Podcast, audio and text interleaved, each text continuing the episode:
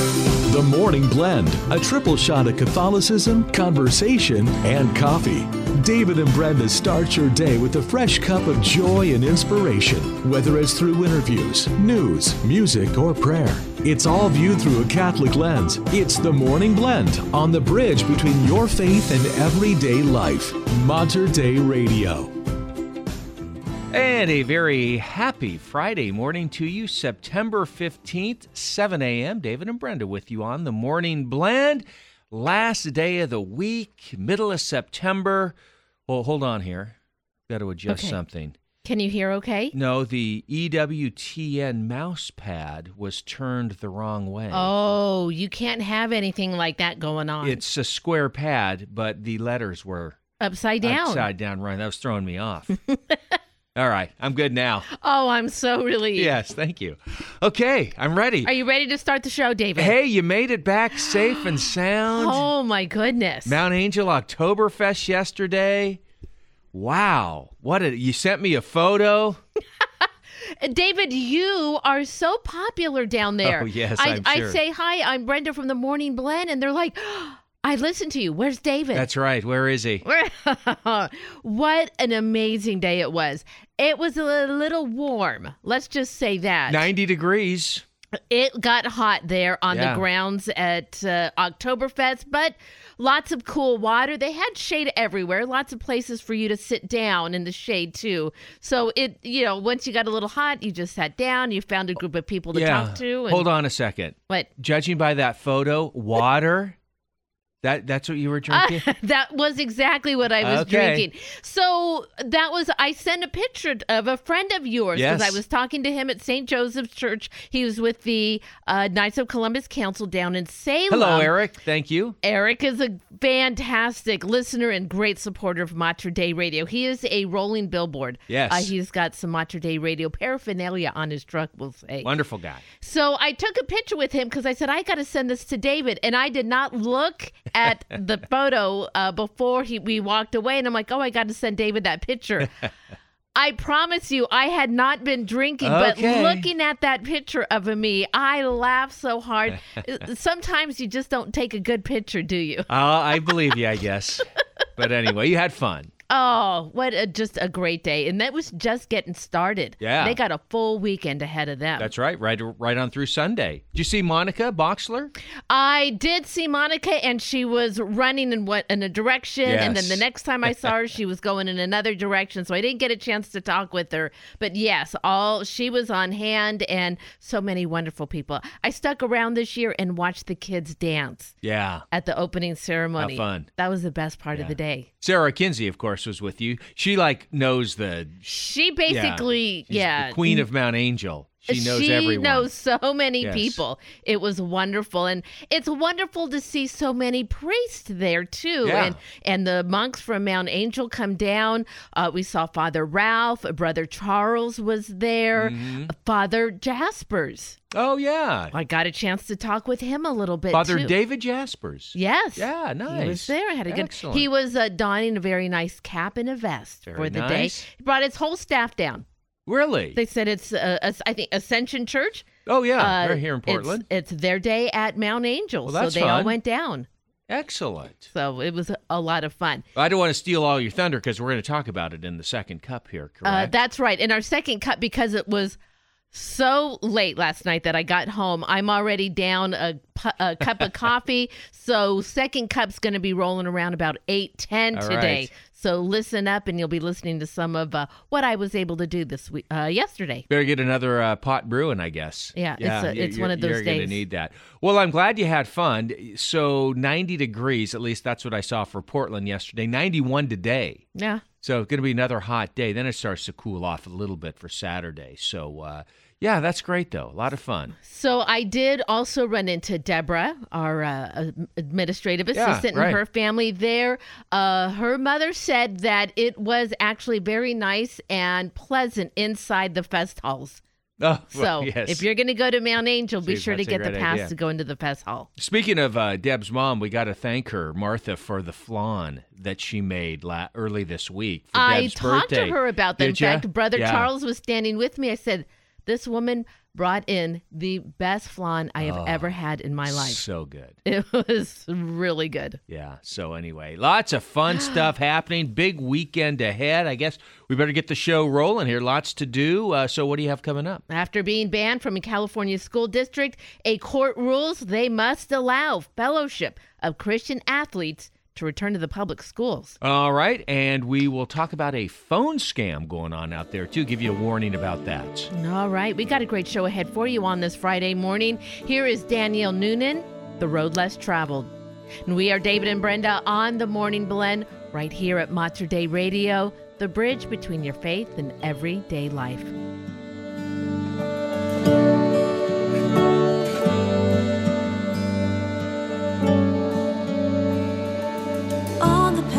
Speak to me, and rest your weary soul. Like the night you cover me. On the road let's travel. On the road let's travel.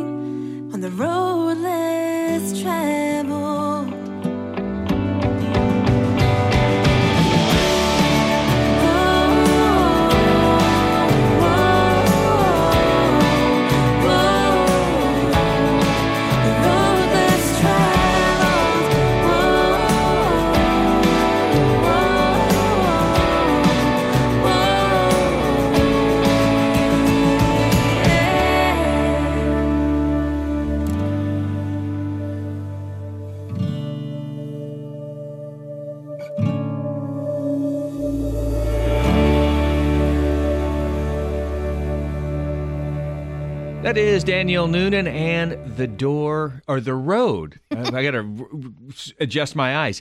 That's Daniel Noonan, the road less traveled, not the door less traveled. You can't read your own handwriting, I, can't can read you? my own handwriting. The road less traveled. it's David and Brenda with you on this Friday. You know, today is the feast day of Our Lady of Sorrows. It today. In fact, we talked with Miriam Marston yesterday about Our Lady of Sorrows, so I certainly want to recognize that today as well. Coming up, going to talk to our good friend Ed Langlois, Catholic Charities of Oregon. He has an event that he's actually doing. Looking forward to hearing about that right after the forecast. Support for Mater Dei Radio comes from our Leadership Circle members, including Best Buy in Town Landscape Supply. Since 1984, Best Buy in Town has been supplying the area with landscape products and services, including bark dust blowing, rock, soil, sod, and recycler of yard debris. Located at 2200 Cornelius Pass Road in Hillsboro. Online at bestbuybark.com or 503 645 6665. Good morning. Please join me, Father Martin King, pastor of St. Thomas More Catholic School and Parish, in this morning prayer. In the name of the Father, and of the Son, and of the Holy Spirit. Amen. O God, enlighten my mind with truth, inflame my heart with love, inspire my will with courage, enrich my life with service, pardon what I have been, sanctify what I am order what I shall be, and thine shall be the glory, and mine eternal salvation. Through Jesus Christ my Lord. Amen. In the name of the Father, and of the Son, and of the Holy Spirit. Amen. God bless. For more prayer resources, please visit our website at materdeiradio.com or check the prayer section on the new Hail Mary Media app. The Benedictine Brewery Tap Room is a place of hospitality and fellowship, a place where all who come are welcome and where the peace of nearby Mount Angel Abbey permeates.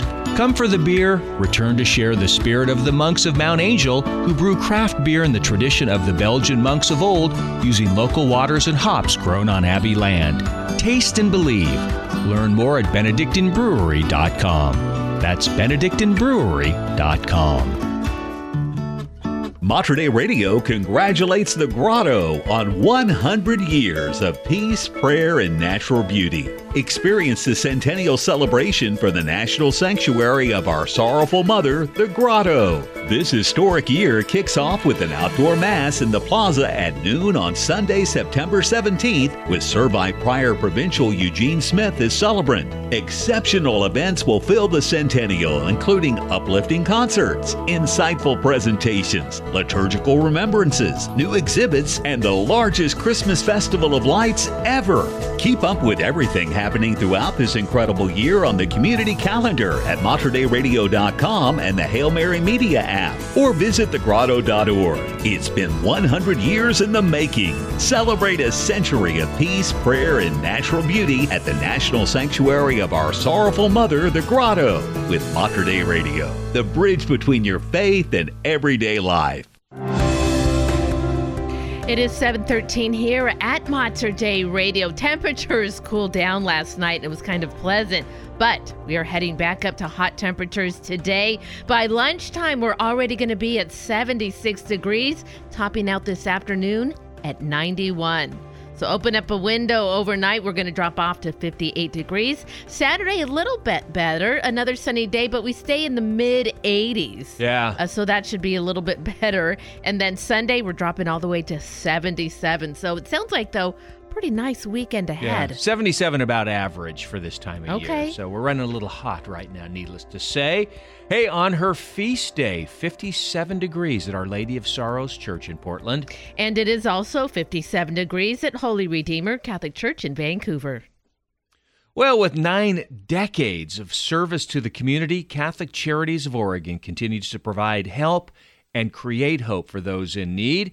Ed Langlois knows all about those efforts. As the former managing editor of the Catholic Sentinel newspaper, Ed inked many a story about Catholic Charities.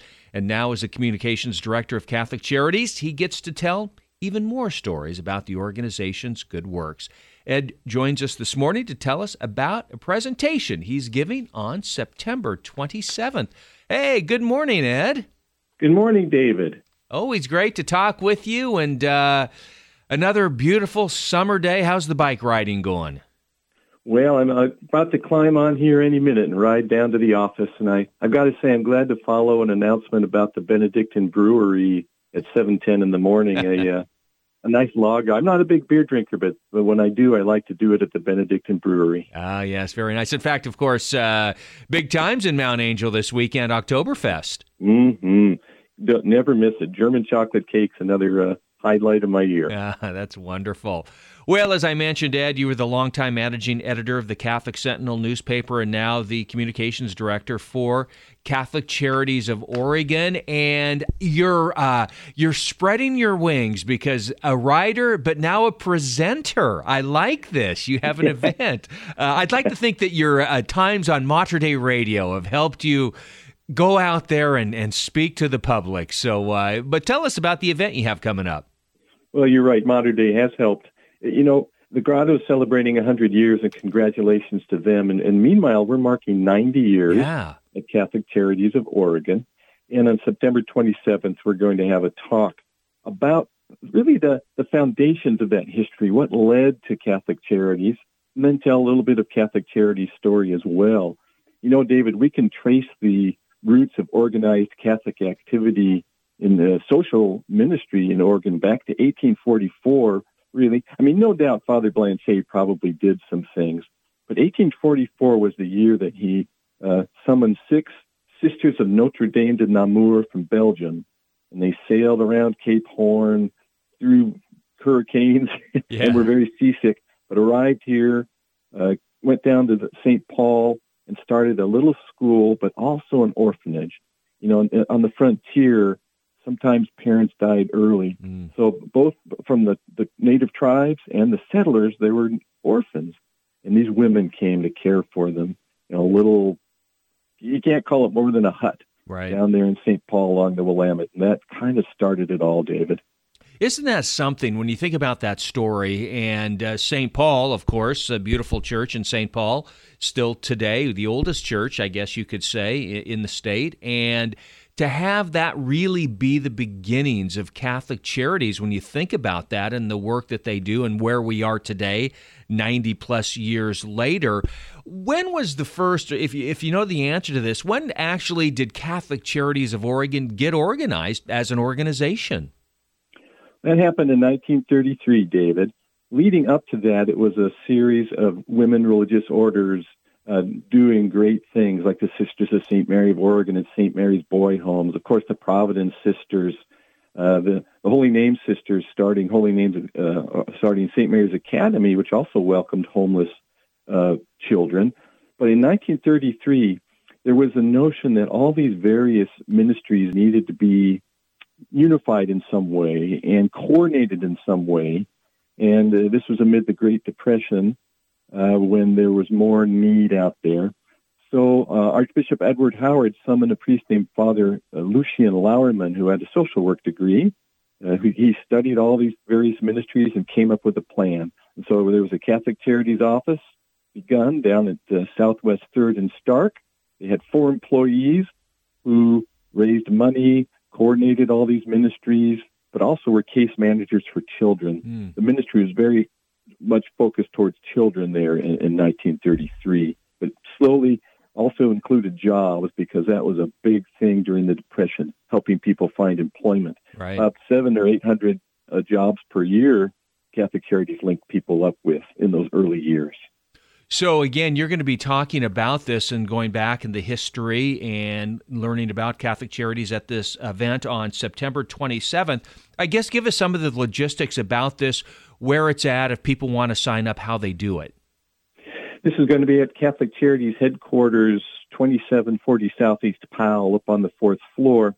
But you can also uh, attend via Zoom, David. Mm. Uh, if you go to our website, uh, CatholicCharitiesOregon.org, and scroll all the way down to the bottom where it says events, there'll be a button you can click to register, and uh, that way you'll get the Zoom link if you want that, or you get the particulars about when and where to come.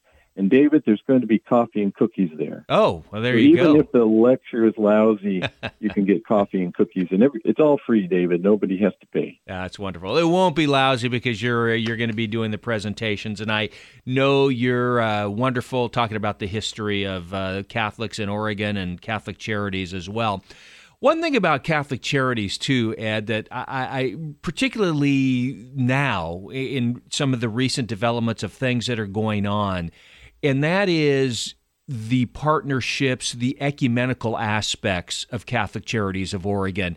It, it's really important this day and age. As they say, it takes a village, and I think Catholic Charities is really, you know, part of that. Thank you, David. You know, we just broke ground on Tuesday on a new uh, housing community over at St. Francis Parish. And there were, like you said, not only other religious groups, but civic groups. The mayor was there. The, someone from the county commission was there. And, we as Catholic Charities really are a an agency of the church that faces, that, that meets the secular public and works with them and tries to really help them understand. So there was Father George Kufarigi of St. Francis Parish uh, praying in front of all these folks it was really a moment that doesn't happen very often, David. We're we're proud to be that that, Yeah. that kind of connection. Yeah, you think about the history of St. Francis too, because years, as you know, the St. Francis dining hall that was there for years. Yes, what a great history. And you know, even going back to the Depression with Monsignor Tobin was the pastor of uh, St. Francis, a, a big a big guy in social action and social ministry. So they helped people in the Depression. Probably even the the Great Depression of 1893. St. Francis probably helped people too. We don't have records of that, but I bet they did. Yeah. You know, and you, we, we talk about Catholic Charities of Oregon, but you think about all the offshoots of that. Now there's Catholic Community Services of Lane County, there's Catholic Community Services of the Mid Willamette Valley. And so, I mean, it's really grown over the years. Yes, it has, and the the, well, the agencies try to work together. You know, Eugene, Salem, uh, Medford. Uh, there's all we all face similar things now with homelessness and the need for housing, especially. Uh, that that's what emerged in the 1990s, David. That housing became the social need in Oregon, where uh, it became hip and popular to live in Oregon, so housing prices skyrocketed. Right. And uh, in, in all those cities you mentioned, housing has become a key thing, and we're trying to work together on it. So don't miss it, folks. September 27th coming right up here in just a couple of weeks. Uh, that's a Wednesday evening. You can find out more CatholicCharitiesOregon.org, CatholicCharitiesOregon.org, the presentation information right there. You get a chance to see Ed Langlois, Communications Director of Catholic Charities of Oregon. Ed, great to talk with you. Have a wonderful weekend. Thanks for having me, David. All right, take care and God bless. It is 722 here at Mater Dei Radio. A great event coming up. I encourage our Yeah. listeners to tune in or go in person if you can. Those types of events, well, you can find all kinds of things happening on the community calendar. If you're not going to Oktoberfest this weekend, or maybe one day at Oktoberfest and then another day to do something here in the Portland area or in the Salem area, Eugene, even in Vancouver, Go to the community calendar. It is full of things that you can do today, tomorrow, Sunday, into next week, and even into next month. You can find all that information under the community calendar Get Involved menu at materdeiradio.com and the Hail Mary Media app.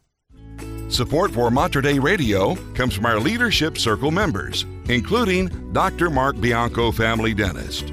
Dr. Bianco practices family dentistry in the neighborhood of 122nd Avenue and Stark Street in Southeast Portland. Dr. Bianco, family dentist, online at biancodentistry.com or 503 252 1722.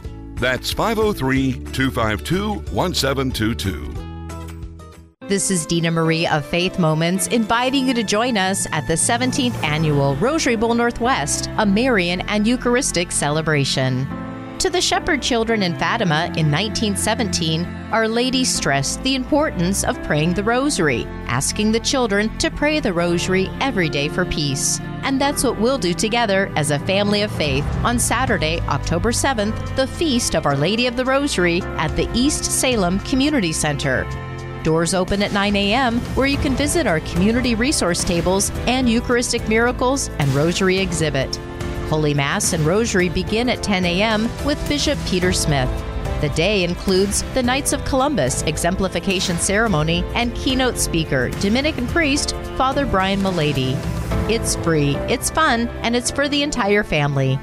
For details, visit rosarybowlnw.org. That's rosarybowlnw.org. See you there. A great way to support Mater Dei Radio is through our Leadership Circle. These are businesses and organizations whose names you hear on the air every day. They believe in our mission of providing the region with positive Catholic radio programs of faith and hope. Simply put, our Leadership Circle members keep our broadcast strong through their financial generosity. If you run a business or organization, please join us. We need you. Information on our Leadership Circle at materdeiradio.com. It's good to the very last drop. The Morning Blend on the bridge between your faith and everyday life. Mater Dei Radio. And it is 726 at Mater Dei Radio, and the United Auto Workers go on strike. We'll have the story for you in the news. And after being banned from a California school district or court rules, they must allow Fellowship of Catholic Christian Athletes back into the public schools. I'll have that story for you coming up in four minutes. This is Ricky Vasquez, House of Cards. And we are the Morning Blend right here at Mater Dei Radio.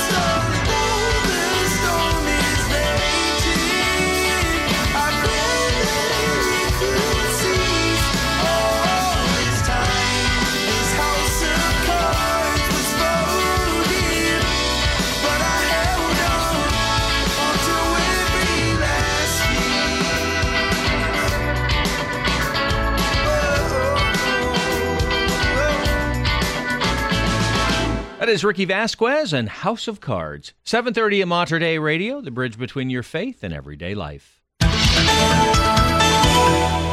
And in your news, a panel of judges ruled that a California school district must allow a Christian athletic club to return to public schools after the district banned the group over its adherence to Christian teaching on sexuality.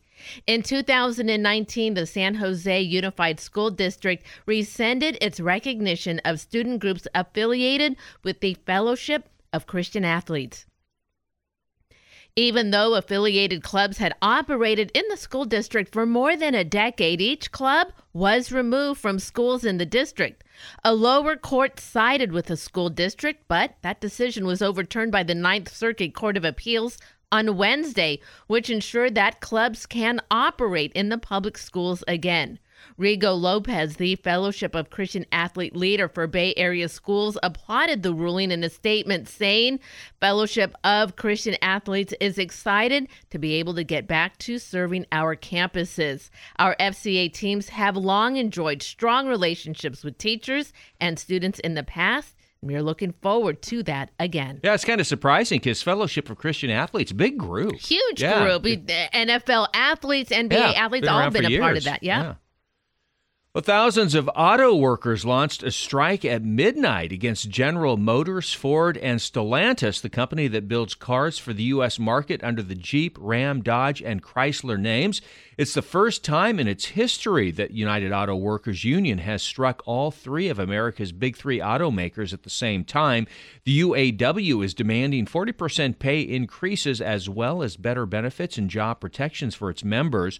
With all three automakers reporting record or near record profits, the union is trying to recapture many of the benefits they had been forced to give up more than a decade ago when the companies were on the brink of bankruptcy. Now, if the strike drags on for a long time, industry experts say car prices will rise.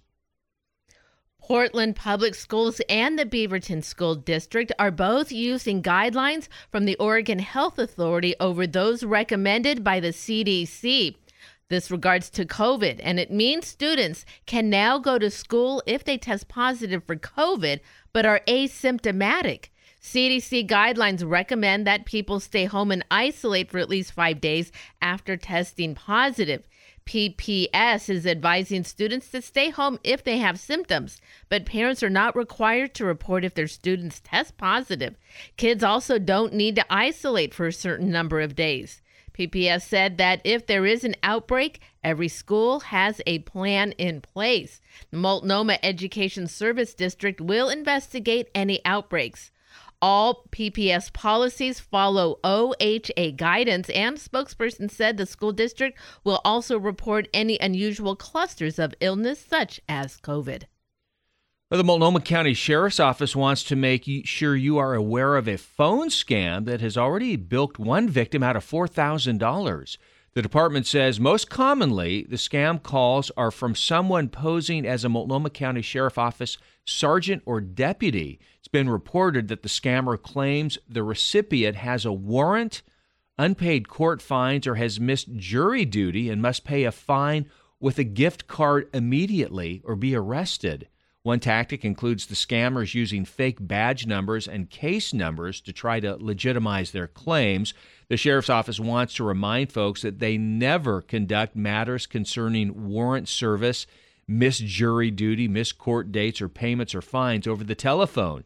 So if you receive a call like this, do not engage the caller or send money and report it to the non emergency sheriff's office phone number. Multnomah County Sheriff Deputy arrested a 44 year old Portland man suspected of breaking into Portland Fire and Rescue's boathouse in southeast Portland early Thursday, stealing a rescue boat, and speeding the vessel to Kalama, Washington. It's about 43 miles northwest of where the boat went missing. Someone called Portland Fire and Rescue around 7 a.m. after one of their two water vessels, a rescue boat, was spotted speeding through a marina in a no wake zone with no lights on. Portland Fire and Rescue tracked the boat's movement using its GPS device and located it in Kalama. Wow. Members of the U.S. Coast Guard stopped the boat, took the man into custody. That's quite a long ride. That's a bit of a joyride in a boat, nonetheless. He didn't. Man, I wonder if he ran out of fuel at one point. I don't know. Yeah. In sports, all four Northwest schools head into a Saturday of college football ranked in the top 25 in the country. So, eighth ranked Washington travels to Michigan State for a 2 p.m. contest. That'll be televised on the Peacock Network. 13th ranked Oregon hosts Hawaii at 5 p.m. on the Pac 12 network. 16th ranked Oregon State entertains San Diego State in an afternoon game. Kicks off at 12:30 in Corvallis. That'll be on FS1 and Washington State. I think they're now 20. I got to go back and look, but they're right up there as well. Stays home against Northern Colorado for a 2 p.m. contest on the Pac 12 network. All four Northwest schools are undefeated with identical records of 2 and oh. 0. David, I believe that all of Hawaii's games should be home games. yes. I think that you could get some support from uh, student athletes. I, I think yes. I think a lot of uh, and the fans that travel with the team. I would- Exactly. they, they would enjoy that. When everything is going well, we easily attribute this success to our own excellent management, and our relationship with God might be pushed to the back burner. But when things begin to get hard, we often don't feel close to God either, perhaps questioning why He allowed this hardship. But in the hardest and darkest moments, it's common to feel a strong sense of God's presence holding us up and helping us to carry this burden that is too great for us to bear alone. Because Christ suffered and died on this earth, he walks beside us in a deeply intimate way in these hardest moments. And similarly, the saints and Our Lady face sorrow and grief. While the world tells us to run from challenges and struggles, there is no saint who did not endure hardship on this earth. Our Lady of Sorrow, whose feast is today, is a powerful reminder that God and his beloved ones all endure sorrows. Their presence can bring consolation when our own grief comes. So many of us carry deep sorrow as we journey through life. Perhaps you struggle with a chronic illness and everyday tasks that are simple for others feel like an uphill battle for you. Perhaps you or a loved one are struggling with addiction, a private and unseen battle that feels hard and hopeless at times. Or perhaps someone you love has died and you're dealing with infertility or a child just received a difficult diagnosis. Each of us have a different cross, but what is certain is that every person on this earth carries a cross of some kind. It has been said, be kind, for everyone you meet is fighting a hard battle. It's time to find out what's going on in our Catholic community. This evening at 6 o'clock at the Feast of Our Lady of Sorrow at the Marian Prayer Center in Milwaukie. The Seven Sorrows Rosary will be prayed at 6 o'clock p.m. and Holy Mass at 6.30, celebrated by Father John Marshall. Refreshments and fellowship to follow. And remember, you can find details on these and other events. Head over to the community calendar, materdeiradio.com, and the Hail Mary Media app. Well, we're going to get a chance to hear about uh, Sarah and Brenda's excellent adventure. we most certainly did. This was too much of an adventure to put off any later, so we bumped it up and it's coming up after weather. All right, stay with us. Healthcare sharing has been around for decades and began out of the Christian tradition of neighbor helping neighbor. That's the premise Solidarity Health Share was built on. We're a nonprofit medical cost sharing ministry in which our family of members share in each other's eligible medical expenses. Solidarity Health Share is not insurance, but an alternative way to pay for medical costs that adheres to Catholic Church teachings. We never share into medical care that goes against our morals. More information at solidarityhealthshare.org. Please join me, Deacon Harold Burke Sivers, and other listeners of Modern Day E Radio as we pray an act of hope. In the name of the Father, and of the Son, and of the Holy Spirit. Amen. Oh my God, relying on your infinite mercy and promises, I hope to obtain pardon of my sins, the help of your grace, and everlasting life through the merits of Jesus Christ my Lord and Redeemer. Amen. In the name of the Father, and of the Son, and of the Holy Spirit. Amen. For more prayer resources and to let us know how we can pray for your intentions, please visit us at materdeiradio.com and click prayer or call our prayer hotline at 503 285 3737. That's 503 285 3737. Support for Mater Dei Radio comes from our Leadership Circle members, including Best Buy in Town Landscape Supply.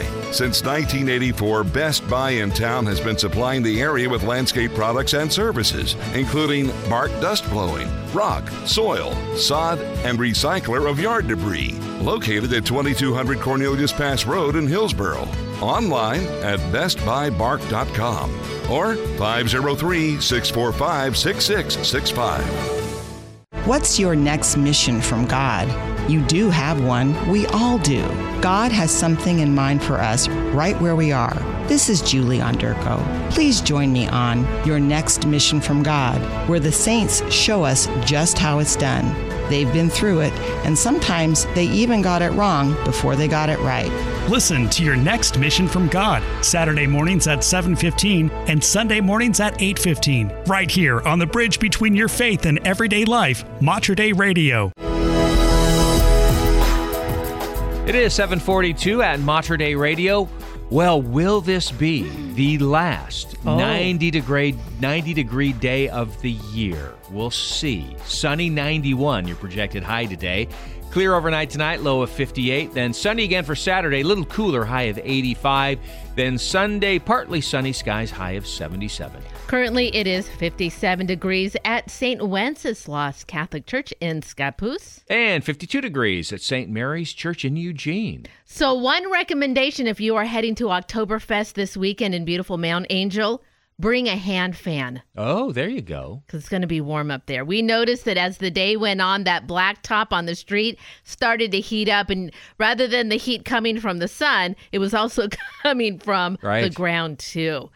David, it was officially, unofficial day, Mater Dei Radio Day at Oktoberfest yesterday. I like that. Sarah Kenzie and I had such a great time. This is the second year we have done this. Met new people, had new food to eat, Mm. and enjoyed the opening ceremony. So How fun. as Sarah uh, took to her recording, I talked to some different people, and here's a little uh, preview of Oktoberfest. All right, this is love what it. we did. Well, we're back. A second year, Mater Dei Radio down at beautiful Mount Angel. It's Oktoberfest. Now, last year, I did my best to try as many things as I could. I didn't get to all of the places yet, but I guarantee you, I'm heading down there right now. I hear at Oktoberfest, they got tacos. So join me, come on along, we'll find some great booths and get something good to eat too. Well, it didn't take us long. Joining me right now, it's Father Ralph Recker from the pastor at St. Mary's. Father Ralph, it's great to see you again. to you were my Brenda. first visit last year, too. It's wonderful to catch up with you again. What are you looking forward to this year to eat? Uh, oh, the schnitzel, definitely the schnitzel sandwich at St. Mary's booth in the wine garden. Is that is that is. I that think okay so. to give a plug like that? I think so. Okay. I all think right. everybody heard it already. Well, it's going to be a wonderful weekend. Thousands of people are going to be here at Mount Angel. Can I ask you to please give us a blessing so that way everything goes smoothly, that people are protected, and that everybody just receive God's grace and blessings this weekend? Okay, Brenda. Well, this is the invocation that I wrote for the beginning of um, our Oktoberfest this year. So let's begin in the name of the Father, and of the Son, and the Holy Spirit. Amen. Over 2,500 years ago, the psalmist wrote, Those who sow in tears will reap with cries of joy. Those who go forth weeping, carrying sacks of seed, will return with cries of joy, carrying their bundles of sheep. It seems that mankind has always celebrated the harvest and given thanks to you, O God, as the eternal Lord of the harvest. And it seems that no culture has done this more fittingly than the Germans, from which many of us are descended, and which is witnessed by all who celebrate Oktoberfest. And so during these days of our celebration, we ask, Lord, that you bless us as we carry in the sheaves, collect the cauliflower, and gather the grapes. Touch us with abundance, touch us with joy, touch us with grace as we celebrate our Touch of Bavaria. And we ask this through Christ our Lord. Amen. All right. Father, Son, Holy Spirit. Thank you so much. We'll see Absolutely. you down on the uh, walkway here. All right, I'll buy you a schnitzel. I like All the sound of that. Well, here's a booth everybody wants to stop at Jervis Chicken. It's famous. For more than 50 years, they have been providing the community outstanding meals, and they're here at, Mo- at Oktoberfest. This is Sam Miller. He's been serving up some great chicken today, too. Hey, Sam, thanks for joining me. Mm-hmm. It's awesome. It's cool. What's happening? So, for over 50 years, chicken has been coming from Jervis. It is fabulous. What's the secret? Do you know? the butter. It's all about the butter. It's the butter. Uh-huh. All right, so lots Yeah. of butter, slow cook it. Mm-hmm. All right. Nice and greasy. So We've been walking up and down the street here, but one of the places that I absolutely wanted to visit was the Knights of Columbus Council at St. Joseph's in Salem. Of course, we all watched with sadness the fire that happened there, but they're here at Oktoberfest and they're asking for your help. With me today, it's Eric Wanderlust. Thank you, Eric, for talking with me today. Thank you, Brenda, for having me. I just got to say, too, all of our prayers from Mater Dei Radio, our listeners, just go out to St. Joseph. Uh, with such sadness, we watched the story develop of the fire. Kind of tell our listeners about how important it is now to support St. Joseph, both in their day to day expenses and also in their recovery. Well, for day-to-day expenses on the St. Joseph website, they have a donations. They have two donations, one for the restoration and one for continuing operations. Uh, for the donations normally that the parish would give through um, donations at uh, Sunday Mass. A lot of the parishioners have gone to the other parishes because we're having Mass in the parking lot of St. Joseph's Parish. And, you know, people who come to Mass and actually kneel on the asphalt is, is a wonderful thing. Oh. Archbishop Sample was there to give a mass right after the fire, and it was awesome. And we had a lot of people come out for that. Um, but the continuing operations for, for um, Father Jeff um, Meeuwsen and, and the staff there, it's uh, important to be able to continue to pay the staff because you know the parishioners kind of going to the other parishes and then some of the donations are going down a little bit. Um, but then also for the restoration, uh, Mater Dei Radio has got the website. Absolutely. Um, and um, the Archdiocese has the website on there for the donations for restoration, and St. Joseph's also has the donations for restoration on their uh, website. Um, and the Knights are going to give money. We've already started some donations for um, vestments for our deacons, which you know they're doing now, and they've got them. Uh, the sanctuary you can't actually ac- access it now. It's still been kind of cordoned off. We can't get to it, but we're trying trying to get those things done and um, um, provide for our priests and deacons um, to help celebrate Mass. And dur- daily Mass at noon, we're having in the parking lot of the school right now. Um, and people are out there coming in to daily Mass at noon. So that, that's, a, that's a wonderful thing too.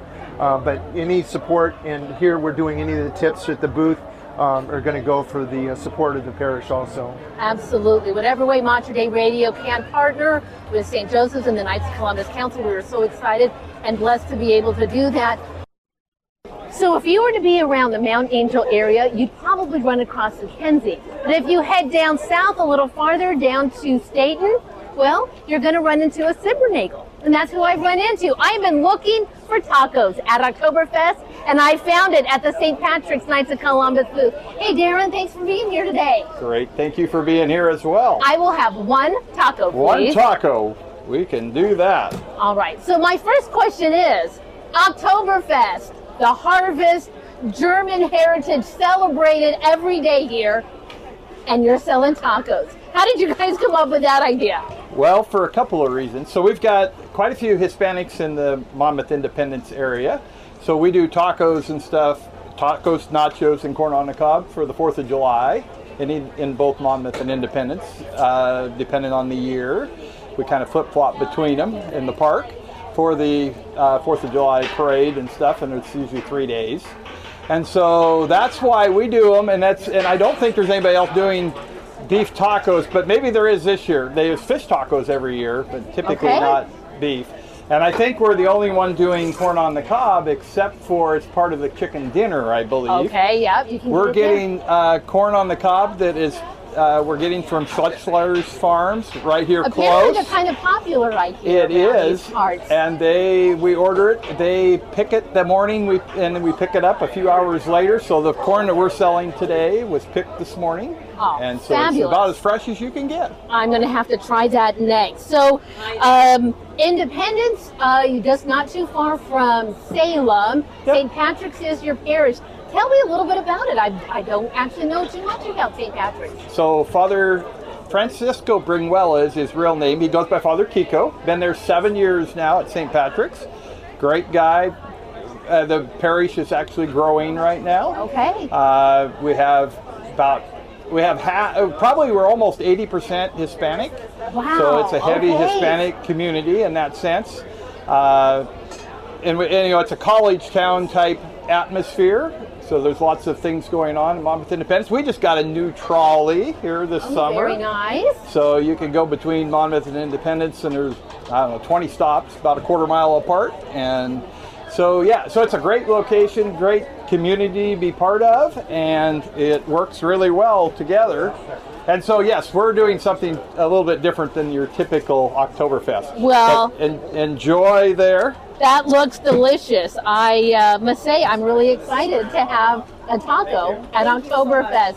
Thanks so much for talking with me today. Excellent, thank Looks you. like and I owe you your change. I'll, so- I'll give me that for sure. Okay, Thank I was going to count it back, but I'll let you. All right. God bless you.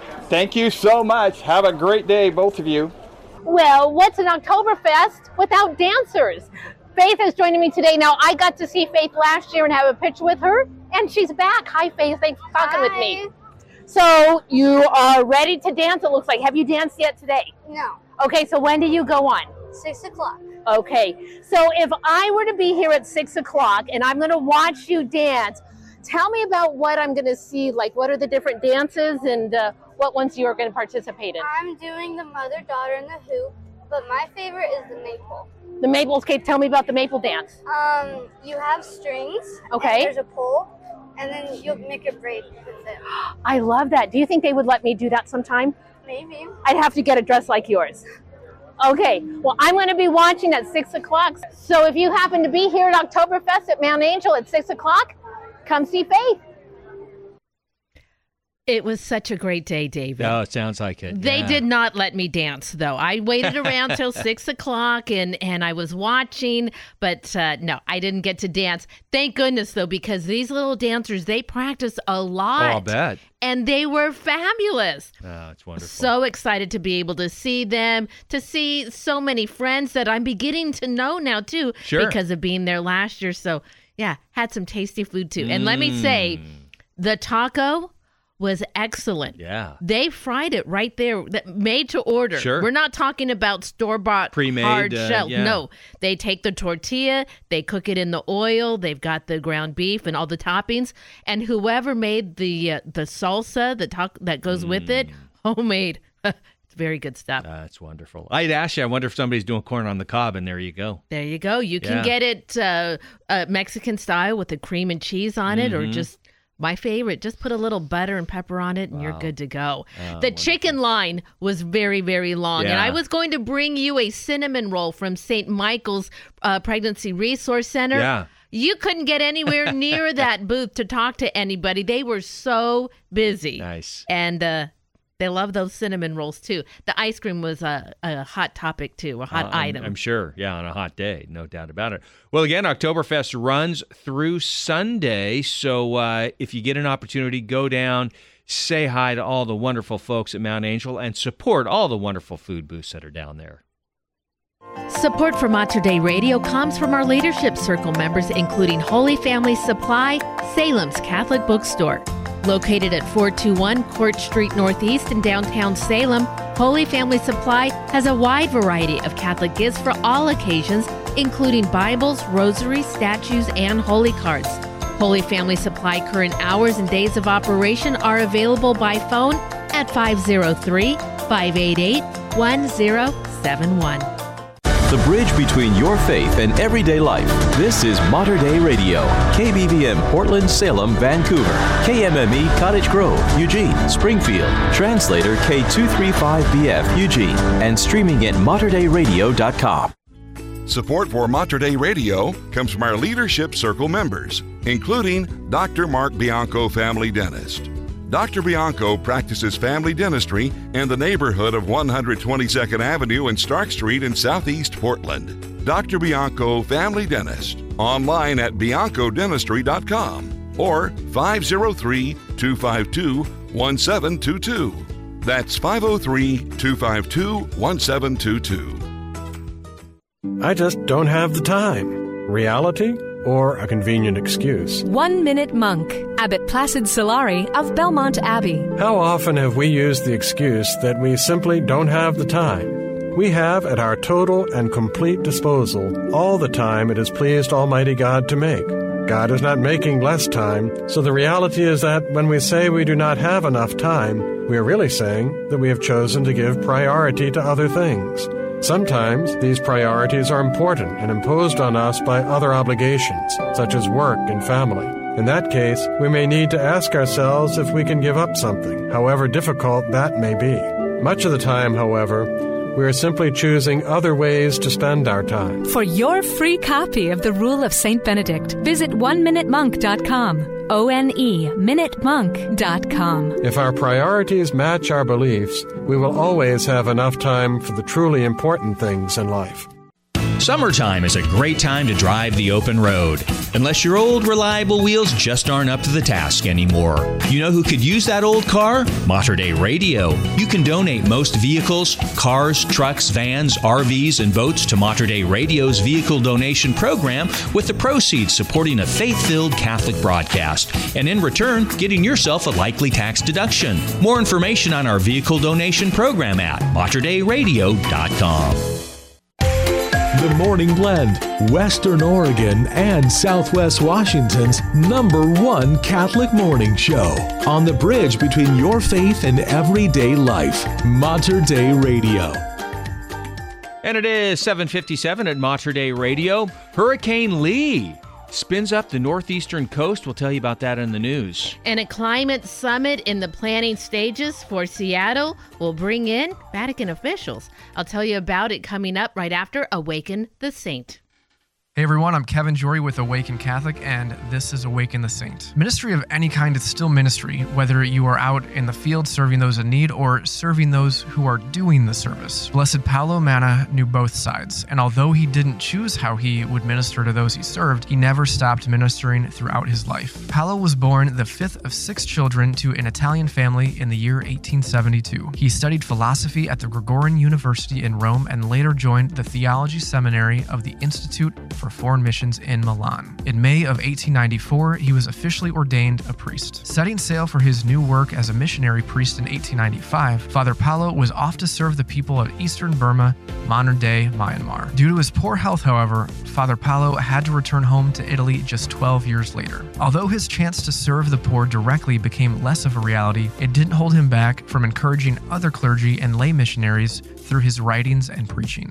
He quickly became the director of Le Missioni Cattoliche in 1909, a popular printed journal, and in 1914, he founded his own publication of Propaganda Missionaria that went on to become a very successful publication. He then founded the organization Missionary Union of the Clergy in 1916, a society based on the passion for spreading the missionary zeal throughout the faithful. He founded a missionary group in 1919 for the youth and even founded the Sacred Heart Seminary in Caserta, Italy, to foster missionary vocations in southern Italy. To say this man had a zeal for mission work and knowing how to spread it was a total understatement. And yet he continued moving forward on the unintentional journey God was leading him on. Father Paolo continued to rise to the needs of mission life. He became the superior general for the Institute of Foreign Missions in Milan. Because of the good work he was doing, in 1926, Pope Pius XI joined forces with the Missionary Seminary of Rome to create a pontifical institute for foreign missions. Father Paolo continued working from 1934 to 1936, this time developing a new order yet again,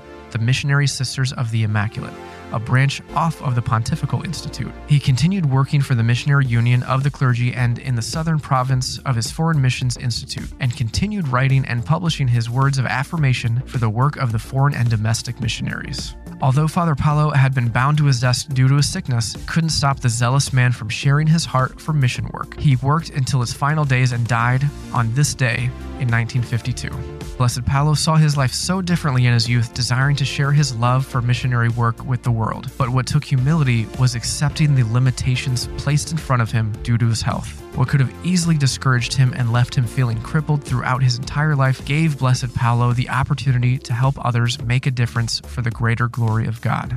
Let us not think of our own contributions as less important than those physically serving. God uses each of our gifts to become our greatest strengths, both as missionaries who serve and missionaries who serve those who are serving. Blessed Paolo Manna, pray for us. That is Awaken the Saint. To find out more information about the saints and to pray with Mater Dei Radio, please download our free Hail Mary media app. You can find all the details at materdeiradio.com. It's 8 o'clock.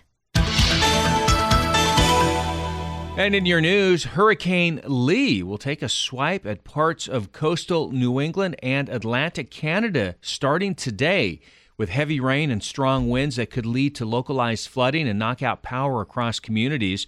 Lee whipped strong winds and tropical storm conditions in Bermuda throughout yesterday as it passed west of the island, triggering power outages. Tropical storm conditions with winds of up to 40 miles per hour are expected to start in southern New England this afternoon, according to the National Hurricane Center. Storm's strongest winds are expected to be largely confined to coastal areas but gusty winds in inland New England cannot be ruled out, and power outages are possible with trees at risk of coming down on already saturated soil. Tropical storm warnings extend from the Massachusetts coast through Maine and into portions of Canada's New Brunswick and Nova Scotia provinces. A cardinal from the Vatican and NBC's chief environmental affairs correspondent will join faith, business, and community leaders, students, researchers, and indigenous communities for an action, a climate action summit hosted by the Archdiocese of Seattle and Seattle University in July of 2024. Together for Our Common Home, a climate action summit, is being held in recognition of the growing threat of climate change and responsibility to care for the common good, the Archdiocese said in a September 13th news release. Archbishop Etienne developed the concept for the conference after starting a similar event during his time as Archbishop of Anchorage. The event will kick off with an address at St. James Cathedral by Cardinal Michael Czerny, a Jesuit who serves as prefect of the Vatican's dicastery for promoting integral human development. The conference in Seattle University will include two days of presentations emceed by Anne Thompson, Chief Environmental Affairs Correspondent for NBC News. You know, it's perfect you tell that story today. You know why? Why is that? It's National Greenpeace Day. Is it really? Yeah, group Greenpeace. yeah, group that's battled for environmental justice for years. So, uh, in in lieu of that, too, hundreds of communities around the country will share more than one billion dollars in federal money to help them plant and maintain trees under a federal program that is intended to reduce extreme heat, benefit health, and improve access to nature. U.S. Department of Agriculture Secretary Tom Vilsack announced the funding for nearly 400 projects in an event Thursday morning in Cedar Rapids, Iowa. The tree planting efforts will be focused on marginalized areas in all 50 states, as well as Washington, D.C., Puerto Rico, and the Virgin Islands, and some tribal nations. Other grant recipients include some of the nation's largest cities, such as New York, Houston, and Los Angeles. Vilsack said that the tree planting program can help create more resilient communities in terms of the impact of climate and mitigate extreme heat incidents. Oregon state senators with at least 10 absences during a record setting Republican walkout are supposed to be disqualified from running for re election. But several on Thursday filed candidacy papers with election authorities.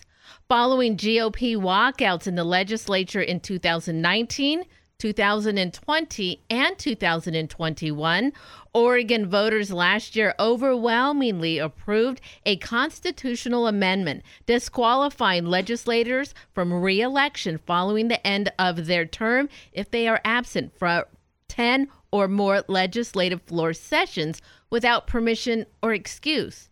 There were nine Oregon Republicans and an independent who clocked at least 10 absences during this year's legislative session.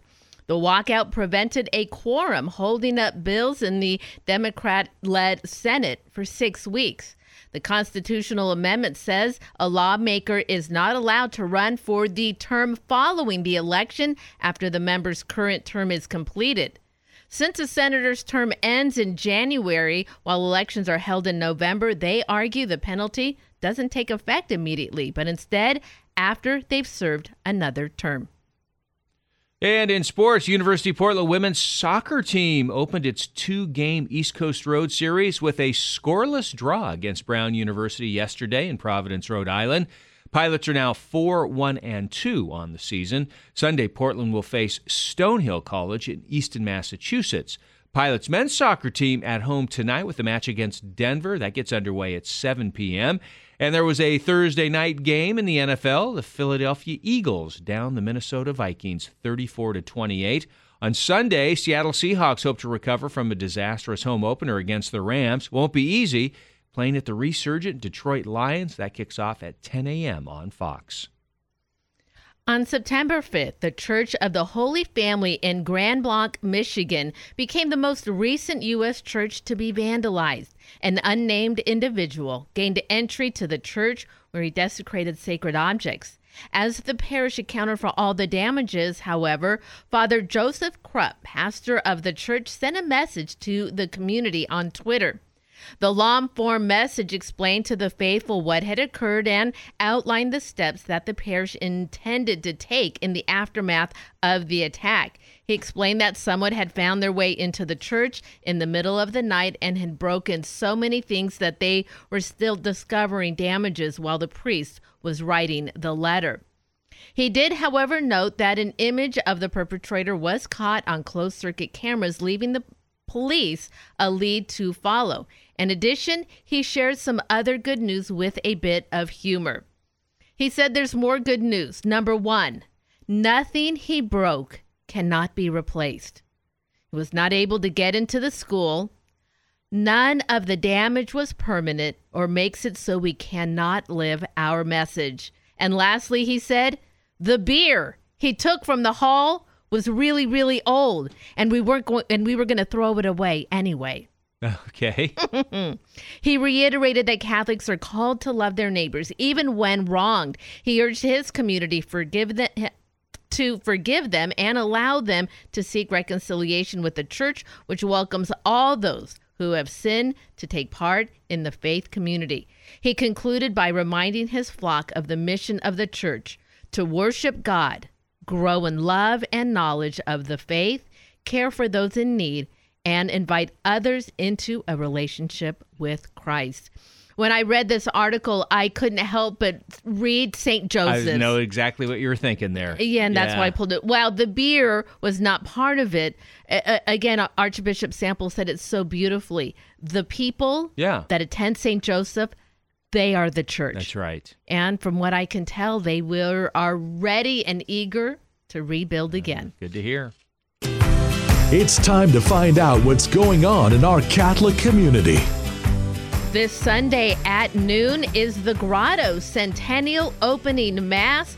All are invited to start the centennial year of the grotto with an outdoor mass, weather permitting. It looks like weather's going to uh, cooperate very, very well. Celebrated by Servite Prior Provincial Eugene Smith. Remember, you can find more details on these and other events. Head over to the community calendar, materdeiradio.com, in the Hail Mary Media app. Coming up at 840, Executive Director of the Grotto, Chris Blanchard, going to be joining us live to talk about how exciting this opening centennial mass will be. All right, look forward to that.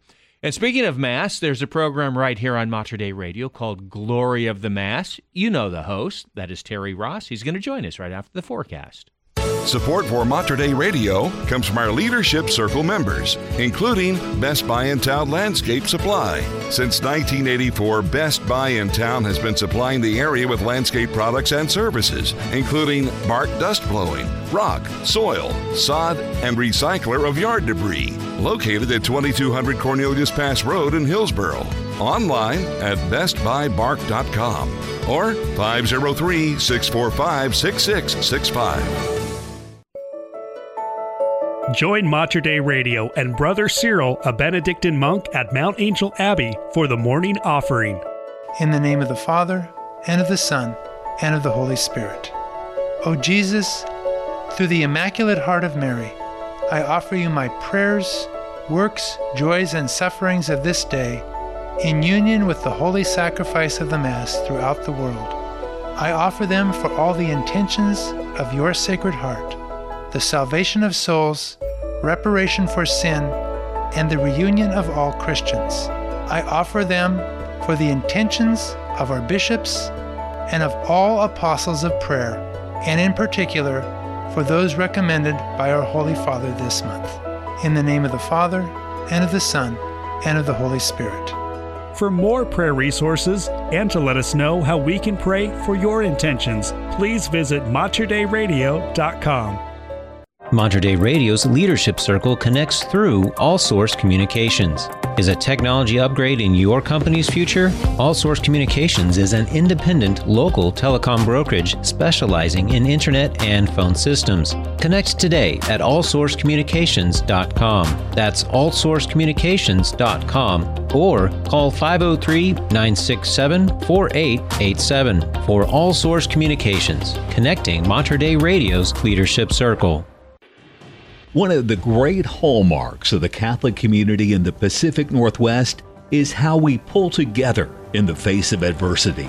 Unite with Mater Dei Radio, the Archdiocese of Portland and Oregon, and Archbishop Alexander K. Sample in support of the parishioners of St. Joseph Catholic Church in Salem as they recover from the devastating fire that destroyed their sanctuary.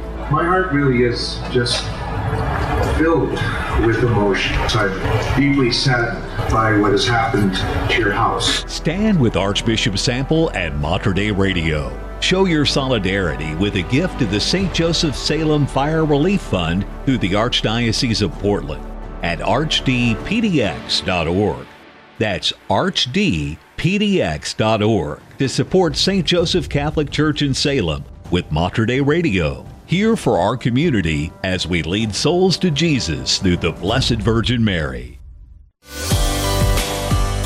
It is 812 at Mater Dei Radio. Sunny, hot today, 91 degrees, mostly clear overnight tonight. Low of 58, then sunny again for Saturday, little cooler 85, and then Sunday we'll see a few clouds, partly sunny skies down to 77. I think that 77 and it's going to feel Mhm. amazing. Currently, it's already 64 degrees at St. Thomas Catholic Church in Camas. And 55 degrees at St. Joseph's Church in Salem. As we prepare for this week's gospel reading, we hear the story of how many times we should forgive our brother. Seven, or as Christ says, 77 times. Well, another way to prepare for this weekend's Mass is to listen to this week's episode of The Glory of the Mass. Terry Ross is joining me today to give us a preview of the 24th Sunday in Ordinary Time. Good morning, Terry. Thanks for joining us today. Good morning, Brenda. How are you? I'm doing so well, and it's always such a great morning when you and I get a chance to talk. Again, I feel like I put on my student learning cap. I'm going back to school like so many other kids are doing these days, and well, I'm getting a lesson in fine art. So thanks so much for talking to me today, and how exciting to preview a new composer in this week's episode. Tell us a little bit about Bauldeweyn. Noel Bauldeweyn, and I'll spell that for you because it's not clear.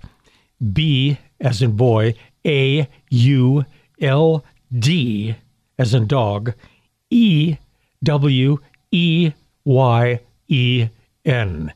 Bauldeweyn is a Franco Flemish composer of the 16th century, early 16th century. Uh, one of the best of that time. He's a contemporary of Josquin des Prez. Um, and he had a very strong reputation until well after the middle of the 16th century.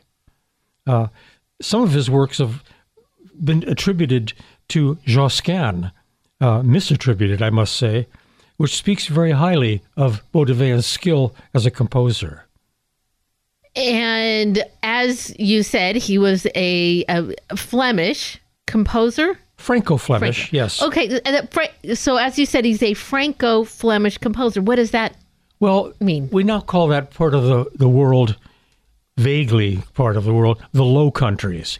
It probably includes all of the Netherlands and Belgium. as well as a little bit of northern France. Okay. And he's you said that he's often confused or linked to Josquin. What are some of the elements that you hear, you pick up on where you can say, yeah, I could see how Bauldeweyn is similar in his composition to Josquin? He's similar uh, in his uh, inventiveness. Josquin was one of the most inventive and varied composers of the early 16th century.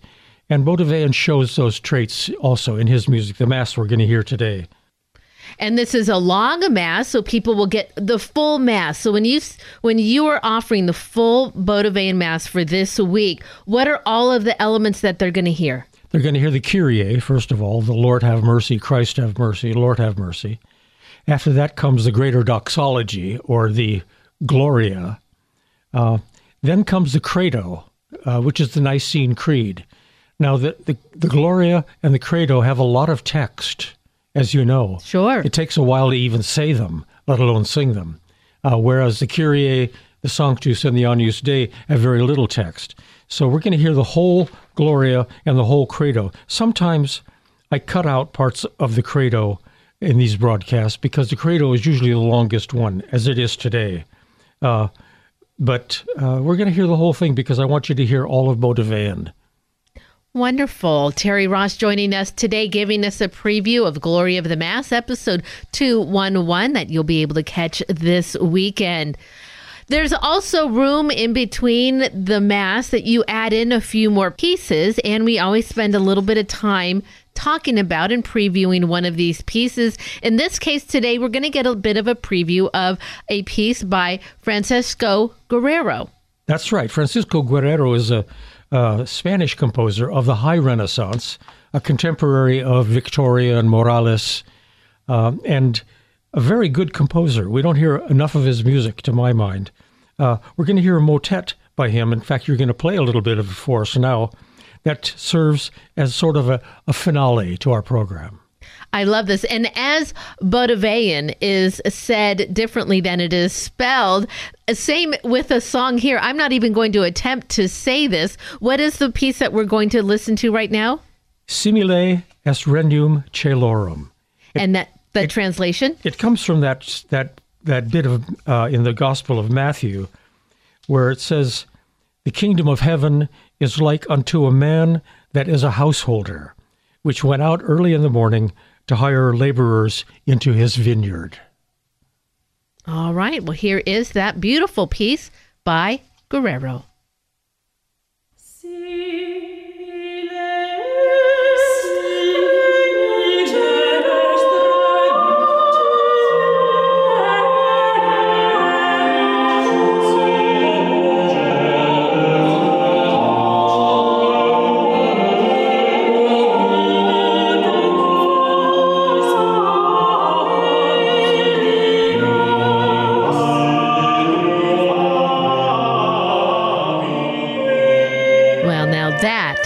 is a beautiful choir. What do It's we know about choir. this choir? Well, it's interesting. Uh, it just goes to show how universal this kind of music has become. People are doing so-called early music all over the world. This group is from Denmark, uh, and who would have originally associated Denmark with early music? No one. But now there's this beautiful music group called Musica Ficta, uh, who are based in Copenhagen. And so this is a contemporary choir. This isn't one from a long time ago. They are recording music today of things that were written hundreds of years ago. That's right. Wow. 400 years ago. The Glory of the Mass, episode 211 coming up this weekend. Terry, I am amazed that you, after 211 episodes, still finding composers that you haven't featured yet. Are there still ones out there that have yet to be heard on the Glory of the Mass? Oh, yes, I've got a couple coming up fairly soon. Yes. Who might those be? Uh, we're going to hear some music by John Dowland. He's a very famous English composer, but he's basically known as a guy who writes madrigals and also some other music by English composers. Well, we look forward to this week's episode and we look forward to the ones coming up where we get to hear more and more composers. Terry, thank you so much for joining us today. You're very welcome. And again, that is Terry Ross. If you want to listen to this week's episode, tune in to Glory of the Mass right here at Mater Dei Radio, Saturday at 4 o'clock and Sunday at 2 o'clock. And if you'd like to see the full playlist of this week's episode 211, well, please go to our webpage, materdeiradio.com. There on the front of the page, you will see the glory of the Mass and find that episode with all of its composers. You'll also have access to the podcast at materdeiradio.com. And it is 821 at Mater Dei Radio. Well, look at this. Weekend's almost here. Mhm. How about that? Maybe you're going to do a little uh, pre fall garage cleaning. Maybe have an Oh. old vehicle in that garage you'd like to get rid of. Maybe it's an old car, a truck, boat, motorcycle, RV. Well, you can donate that vehicle to Mater Dei Radio's vehicle donation program. Just go to our website, click on the Get Involved menu, Vehicle Donation. It'll take you to the main page there. You'll find all the information. Just a couple of forms to fill out, really quick and easy, and a likely tax deduction for you as well. That is Mater Dei Radio's vehicle donation program. You can find it on our website at materdeiradio.com or through the Hail Mary Media app. Support for Mater Dei Radio comes from our Leadership Circle members, including Dr. Mark Bianco, family dentist. Dr. Bianco practices family dentistry in the neighborhood of 122nd Avenue and Stark Street in Southeast Portland. Dr. Bianco, family dentist, online at biancodentistry.com or 503 252 1722. That's 503 252 1722. Somewhere deep inside each one of us is a burning desire to finally become the person God created us to be. Amidst our brokenness, disease, and spiritual wounds, Jesus is responding today with transformative love and restoration.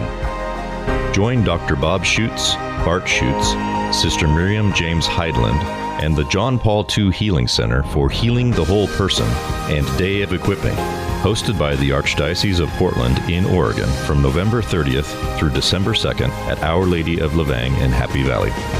Through three days of teaching, worship, prayer, and testimony, you will encounter God in a powerful way, experiencing deeper freedom as the Father speaks to you in the depths of your heart. Learn more about in person, Spanish, or virtual attendance options by visiting the John Paul II Healing Center online at jpiihealingcenter.org. That's jpiihealingcenter.org. Deep Virtue with Bear Woznick. Aloha. This is Bear Woznick from deepadventure.com with this week's Deep Virtue segment. I was remembering this morning when my son Jeremiah, who's just a great surfer, you, you'll read about him in my book, uh, Deep in the Wave, A Surfing Guide to the Soul. The first chapter talks about when he dropped into 70 foot surf at outside alligators on the north shore of Oahu. But this time, we didn't know all that God had in store for him. But at the age of 13, he had just gotten his first clothing sponsor, and they were taking a bunch of young guys down to Mexico for a photo shoot down into Baja. There's like trucks and vans, and they got down to San Miguel and they set up a campsite, and they all went out and surfed in the golden light, and the photographers were just eating it up, getting a lot of great shots. And they came in, and he was exhausted. He set up his tent, went inside, but he was so smart because he knew there were banditos about, and so he attached his leash to his ankle that was attached to a surfboard that was just outside the tent. And he just slept so blissfully and so peacefully, a great night's sleep, excited about the next day, you know, to get his picture in magazines and things like that. And he wakes up and he pulls he goes to take his leash off his ankle and the leash comes right inside the tent. He runs outside. The surfboard is gone. And not only that, but his wetsuit and his booties are gone. The banditos came in the middle of the night and stole them from him. And I'm thinking about this. How many men are just like that, lying in repose, just kind of drifting through life, not really being aware of what was happening with their children, with their families. There's a verse in Ephesians 5:14 that says, "Awake thou that sleeps, and the light of Christ will shine on you." Men, awaken, wake up. Look, the enemy is on the prowl looking to take your family. Pray for them. Be alert. Don't fall asleep spiritually. This is Bear Woznick from deepadventure.com. Aloha. Deep Virtue with Bear Woznick. Find out more at deepadventure.com. Holy Family Catholic Clinic is a proud member of Mater Dei Radio's Leadership Circle. Located at 21810 Willamette Drive in West Linn, Holy Family Catholic Clinic is Christ centered and provides superior, compassionate, life affirming health care to patients of all ages. Holy Family Catholic Clinic offers medical services that are in adherence to Catholic moral teaching and bioethics, honoring the sanctity of life from conception to natural death. Learn more at holyfamilyclinic.com. That's holyfamilyclinic.com.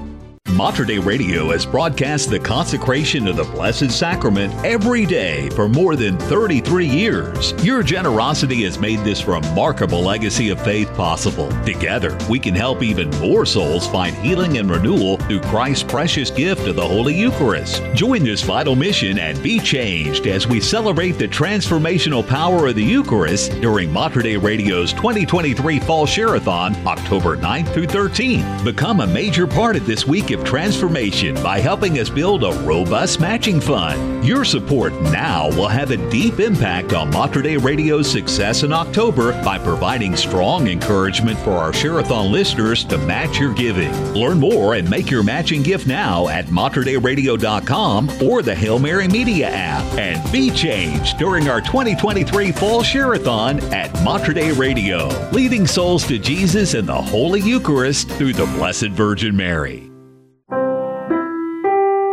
Morning may have broken, but don't fret. David and Brenda can fix it.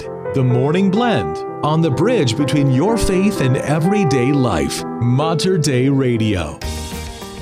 And it is 827 at Mater Dei Radio. Well, another big weekend of college football. We'll have the lineup for you in the news. And after being banned from California School District, a court rules they must allow fellowship of Christian athletes to return to public schools. I'll have their story for you coming up. Here is Matt Maher and What a Friend. We are David and Brenda on the Morning Blend right here at Mater Dei Radio.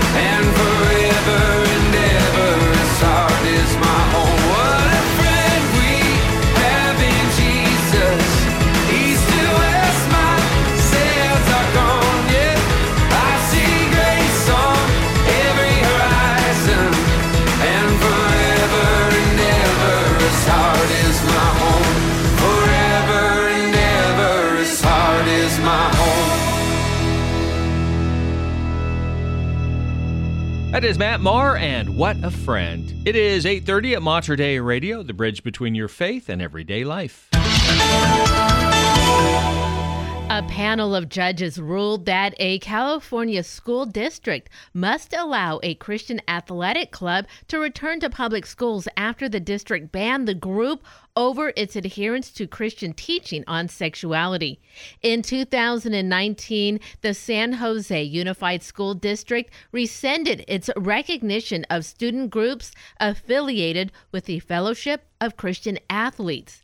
Even though affiliated clubs had operated in the school district for more than a decade, each club was removed from schools in the district.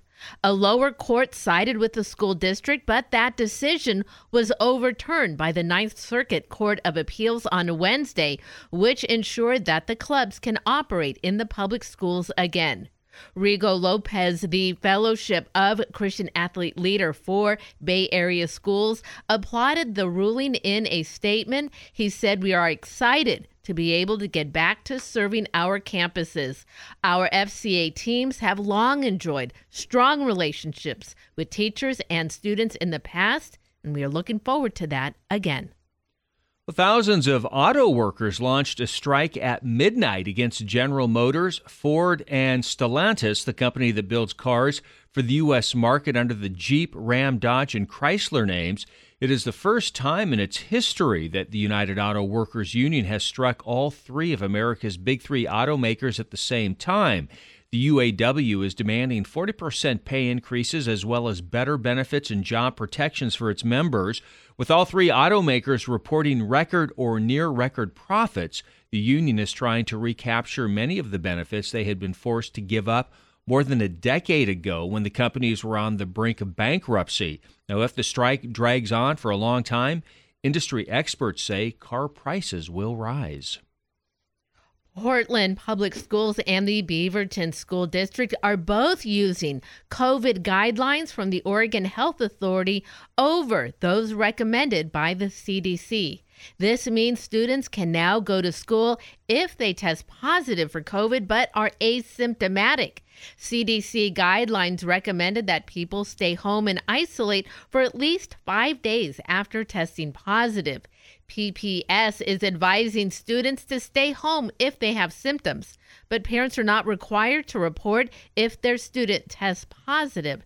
Kids also don't need to isolate for a certain number of days. Portland Public Schools said that if there is an outbreak, every school has a plan in place. The Multnomah Education Service District will investigate any outbreaks, and all PPS policies follow Oregon Health Authority guidelines, and a spokesperson said the district will also report any unusual clusters of an illness such as COVID. The Multnomah County Sheriff's Office wants to make you aware of a phone scam that has already bilked one victim out of $4,000. The department says most commonly the scam calls are from someone posing as a Multnomah County Sheriff's Office sergeant or deputy. It's been reported that the scammer claims the recipient has a warrant, unpaid court fines, or has misused or missed jury duty and must pay a fine with a gift card immediately or be arrested. One tactic includes the scammers using fake badge numbers and case numbers to try to legitimize their claims. Now, the sheriff's office wants to remind folks that they never conduct matters concerning warrant service, missed jury duty, missed court dates, or payment of fines over the phone. So if you receive a call like this, do not engage the caller or send money and report it to the non emergency sheriff's office phone number. These types of stories get me a little hot because I know that they are targeting elderly, they're targeting the vulnerable, and they just, yeah, can talk their way into Mhm. getting those gift cards. And with gift cards, there's no recourse. Yeah. The money's gone. Yeah, I know. You got to be careful. Mm. Multnomah County Sheriff deputies arrested a 44 year old Portland man suspected of breaking into Portland Fires and Rescue Boathouse in southeast Portland early Thursday, stealing a rescue boat, and speeding the vessel to Kalama. It's about 43 miles northwest of where the boat went missing.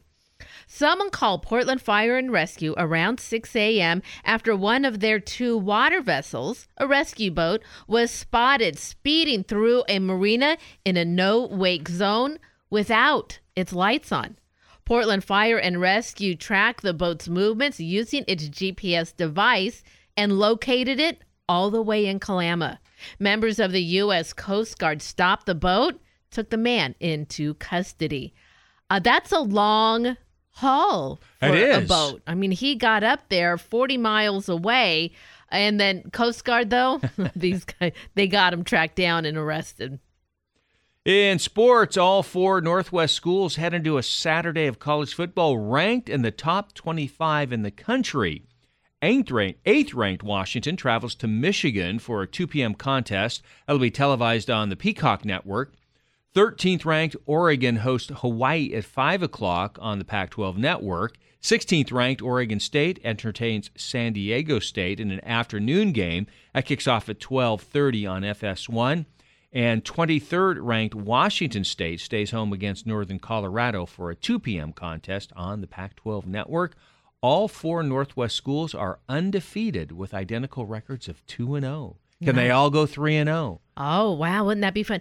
David, did you in your sporting days did you ever follow a team or cover a team when they went on the road to some of these these big cities? Yeah. like oh, yeah. Hawaii? Yeah. You? Absolutely. Yeah. Uh, several trips we went on. So probably the mo- one of the most fun was when Oregon State played LSU in Baton Rouge. Really? That was an amazing trip. Got We to go to Louisiana? Stayed in New Orleans and Baton Rouge, not far. You could drive to Baton Rouge from New Orleans and. Uh, LSU, I mean, it's it's a whole nother deal. Ru- Uh, they okay. take it up a notch there. It's a huge stadium, and everybody, you know, just there were forty thousand people tailgating who weren't going to the game. Oh, they just show up they for the just party with no tickets. Show up and tailgate. Oh, Yeah. my goodness. forty thousand.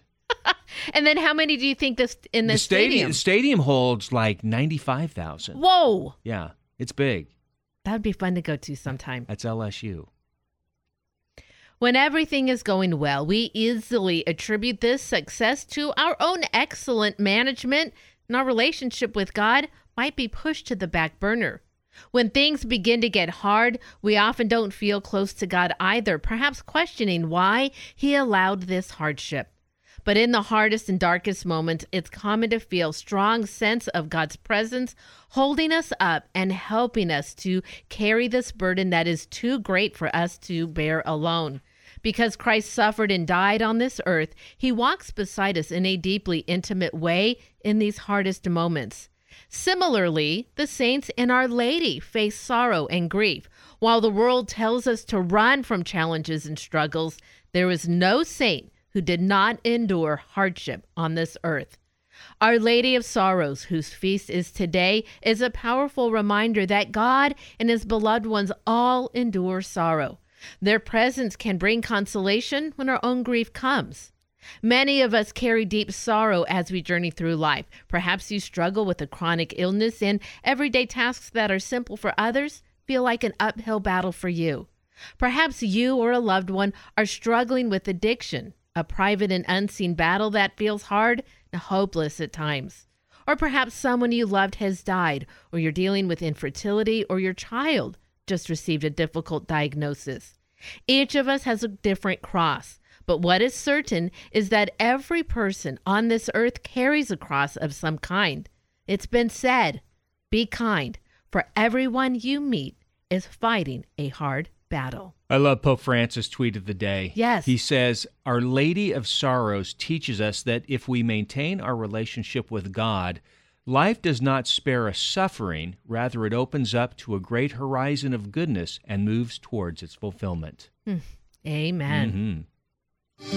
It's time to find out what's going on in our Catholic community. Coming up on Monday at 4 o'clock, it's Catholic Women Professional September meetup via Zoom. Mark your calendars and save the date as CWP comes back together to meet with like minded Catholic working women across the country. All are welcome. The agenda includes an opening prayer, welcome and self intros, a discussion on Our Lady of Sorrows, then they close in prayer. Please register in advance to receive instructions for joining the Zoom meeting. And remember, you can find details on these and other events. Head over to the community calendar, materdeiradio.com, and the Hail Mary Media app. You know, talking about Our Lady of Sorrows, the grotto, Mhm. 100 years. Isn't that Mm. amazing? Yes. Yeah. So, anyway, Chris Blanchard, their executive director, we're going to have him on, going to talk about that right after the forecast. Support for Mater Dei Radio comes from our Leadership Circle members, including Best Buy in Town Landscape Supply. Since 1984, Best Buy in Town has been supplying the area with landscape products and services, including bark dust blowing, rock, soil, sod, and recycler of yard debris. Located at 2200 Cornelius Pass Road in Hillsboro. Online at bestbuybark.com or 503 645 6665. This is Dina Marie of Faith Moments inviting you to join us at the 17th annual Rosary Bowl Northwest, a Marian and Eucharistic celebration. To the shepherd children in Fatima in 1917, Our Lady stressed the importance of praying the Rosary, asking the children to pray the Rosary every day for peace. And that's what we'll do together as a family of faith on Saturday, October 7th, the Feast of Our Lady of the Rosary at the East Salem Community Center. Doors open at 9 a.m., where you can visit our community resource tables and Eucharistic miracles and rosary exhibit. Holy Mass and Rosary begin at 10 a.m. with Bishop Peter Smith. The day includes the Knights of Columbus exemplification ceremony and keynote speaker, Dominican priest Father Brian Mullady. It's free, it's fun, and it's for the entire family. For details, visit rosarybowlnw.org. That's rosarybowlnw.org. See you there. Is your favorite rosary in need of repair? Or maybe you have an extra rosary or two that you would like to donate. The Rosary Repair Team at Holy Rosary Church would like to help. With a full treasure chest of beads, crucifixes, and centerpieces, they will look for just the right part for your rosary. The Rosary Repair Team will also find a home for your extra rosaries, or they can use the parts to repair other rosaries. For more information on rosary repair, call 503 235 3163. Hi, everyone. This is David from Mater Dei Radio's Morning Blend.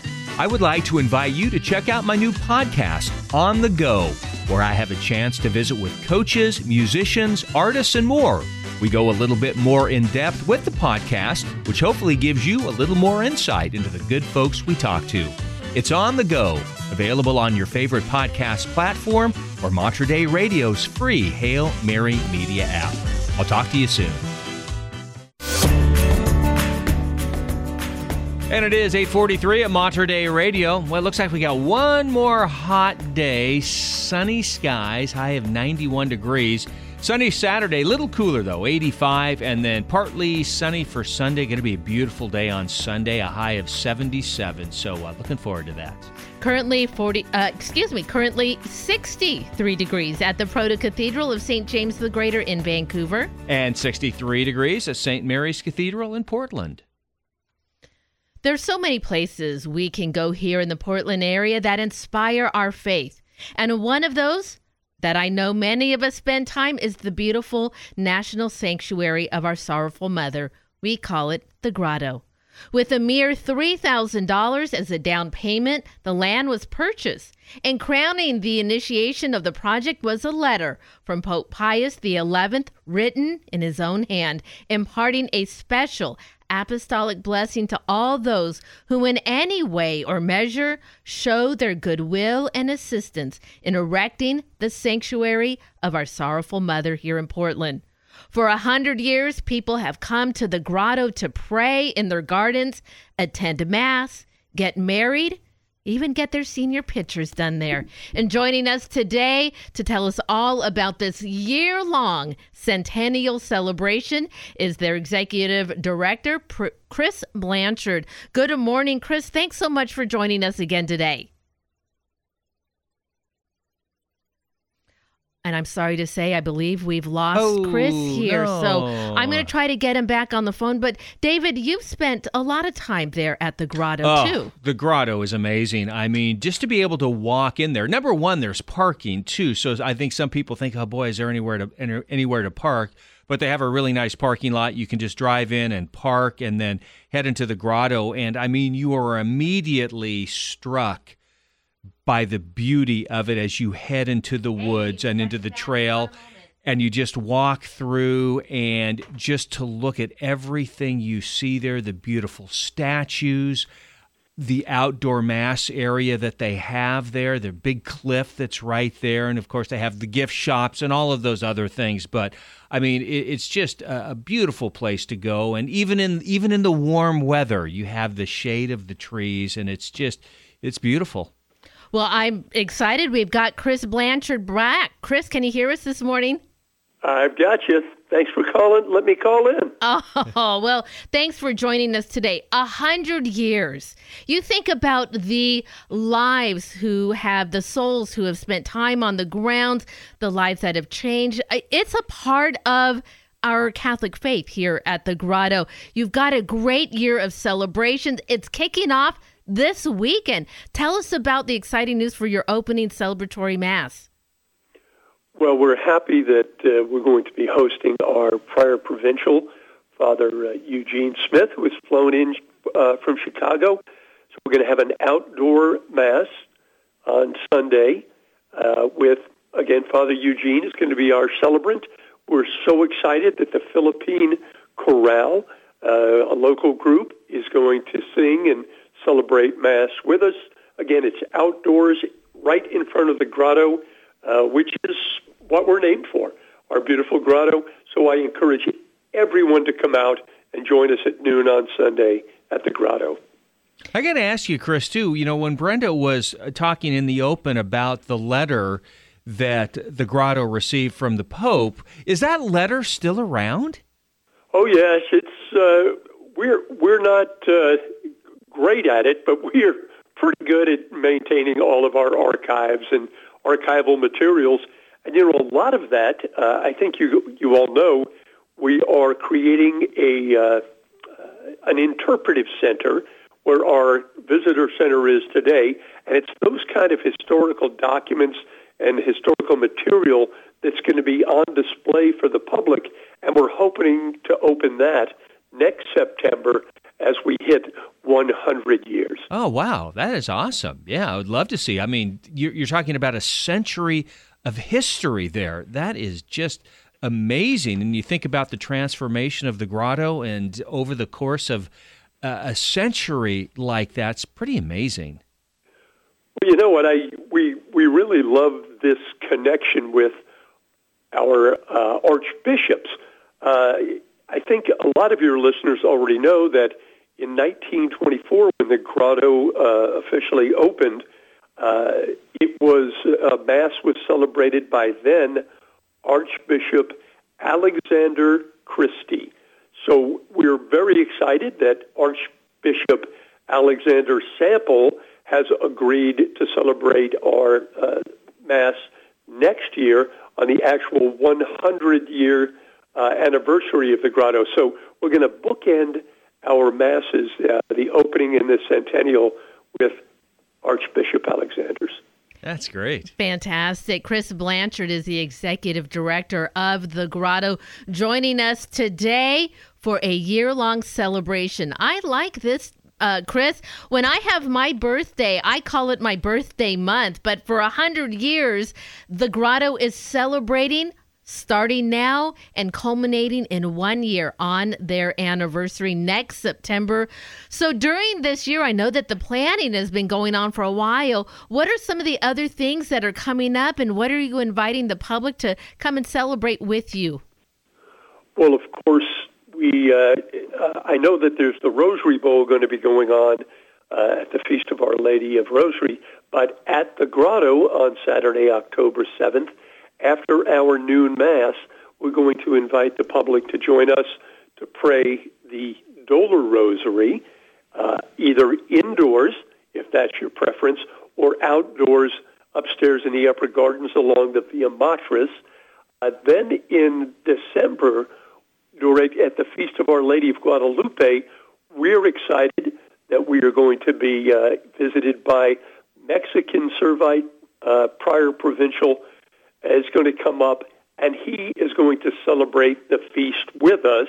So I know that'll be exciting for uh, the Latino community. And then each month, uh, Brenda, we're, we're trying to get something going that will help uh, amplify the excitement, uh, focus on the, the celebration. For example, National Blood Donor Month is in January, and you probably know we do two, three, four blood drives at the Grotto every month. So we're going to focus on one day in January to collect 100 units of blood. So excited about that. February, we want to collect 100 blankets, 100 coats, 100 pair of socks, 100 uh, sets of gloves in support of Catholic Charities and the Blanchet House and the wonderful work they're doing. So that's just an example of a few of the things that we have going on month to month in this our centennial year. How about 100,000 lights? That ring a bell to you? Oh, that's not quite enough, David. I think we'll have a million. Wow. Uh, as we did last year. Yes, the uh, Christmas Festival of Lights is upcoming. And again, thanks for mentioning that because I don't want to have other things that we do month to month get lost. Uh, October 3rd, Tuesday, Katie O'Brien from uh, Rosehaven Women's Shelter is going to join us at our monthly Mass, Lunch, and Learn, uh, which you can sign up for on our website. And of course, the first Saturday of every month, uh, we have our St. Peregrine Mass, uh, where families can come. Uh, those who are ill with terminal illnesses or any illness can come and uh, receive a blessing uh, uh, from the from our friars and have an opportunity to venerate the relic of Saint Peregrine. Absolutely beautiful. If it's been a while since you've been to the grotto, this is the year to make a little pilgrimage out there, visit our Servite priest, and join in on the centennial celebration. Chris, thanks so much for joining us today.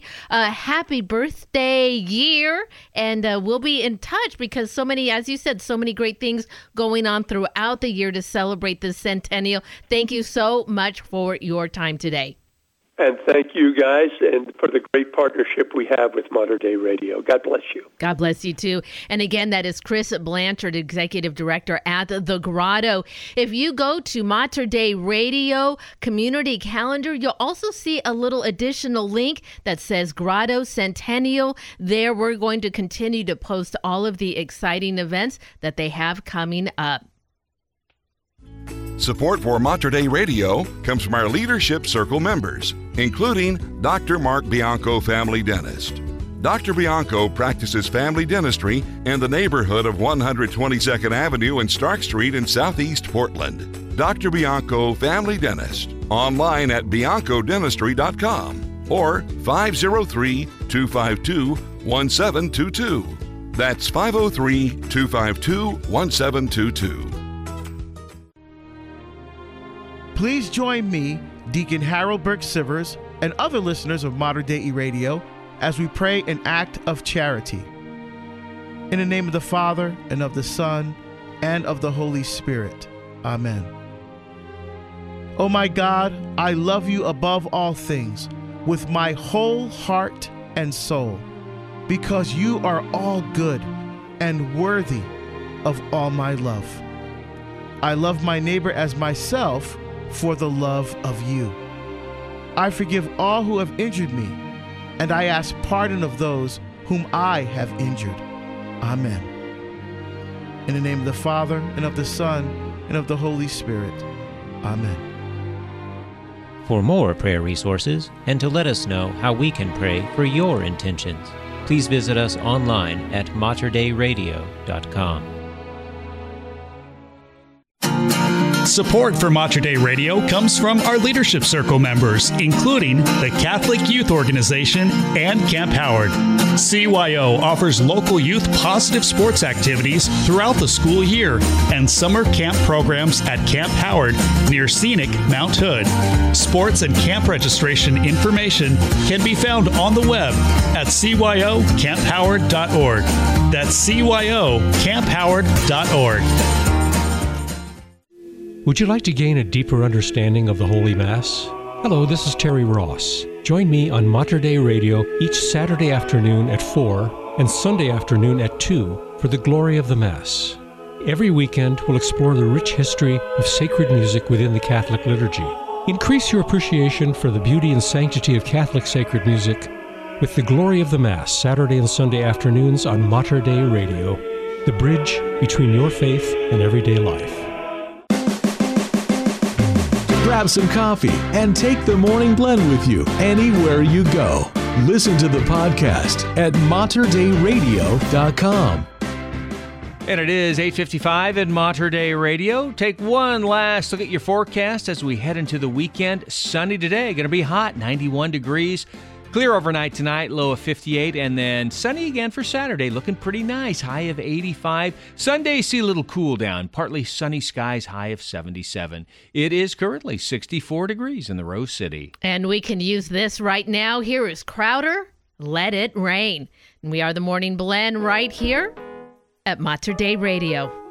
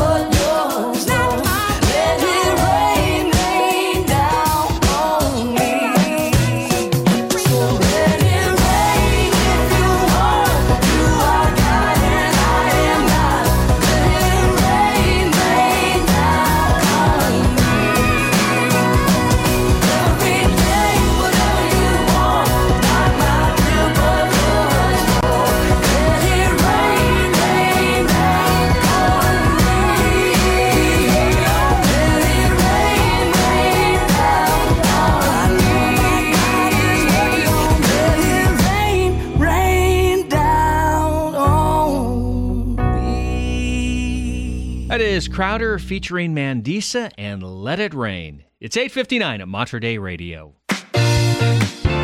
Well, that is going to wrap it up for the morning blend for the week. David and Brenda with you. Thank you so much for joining us all week long. We do appreciate it. So, uh, new view from the pew tonight. Yes, we're going to talk about how meaningful it is to pray for each other. Oh, yeah, We actually have a good good. discussion about it and how to remember to do that. Yeah, it's very nice.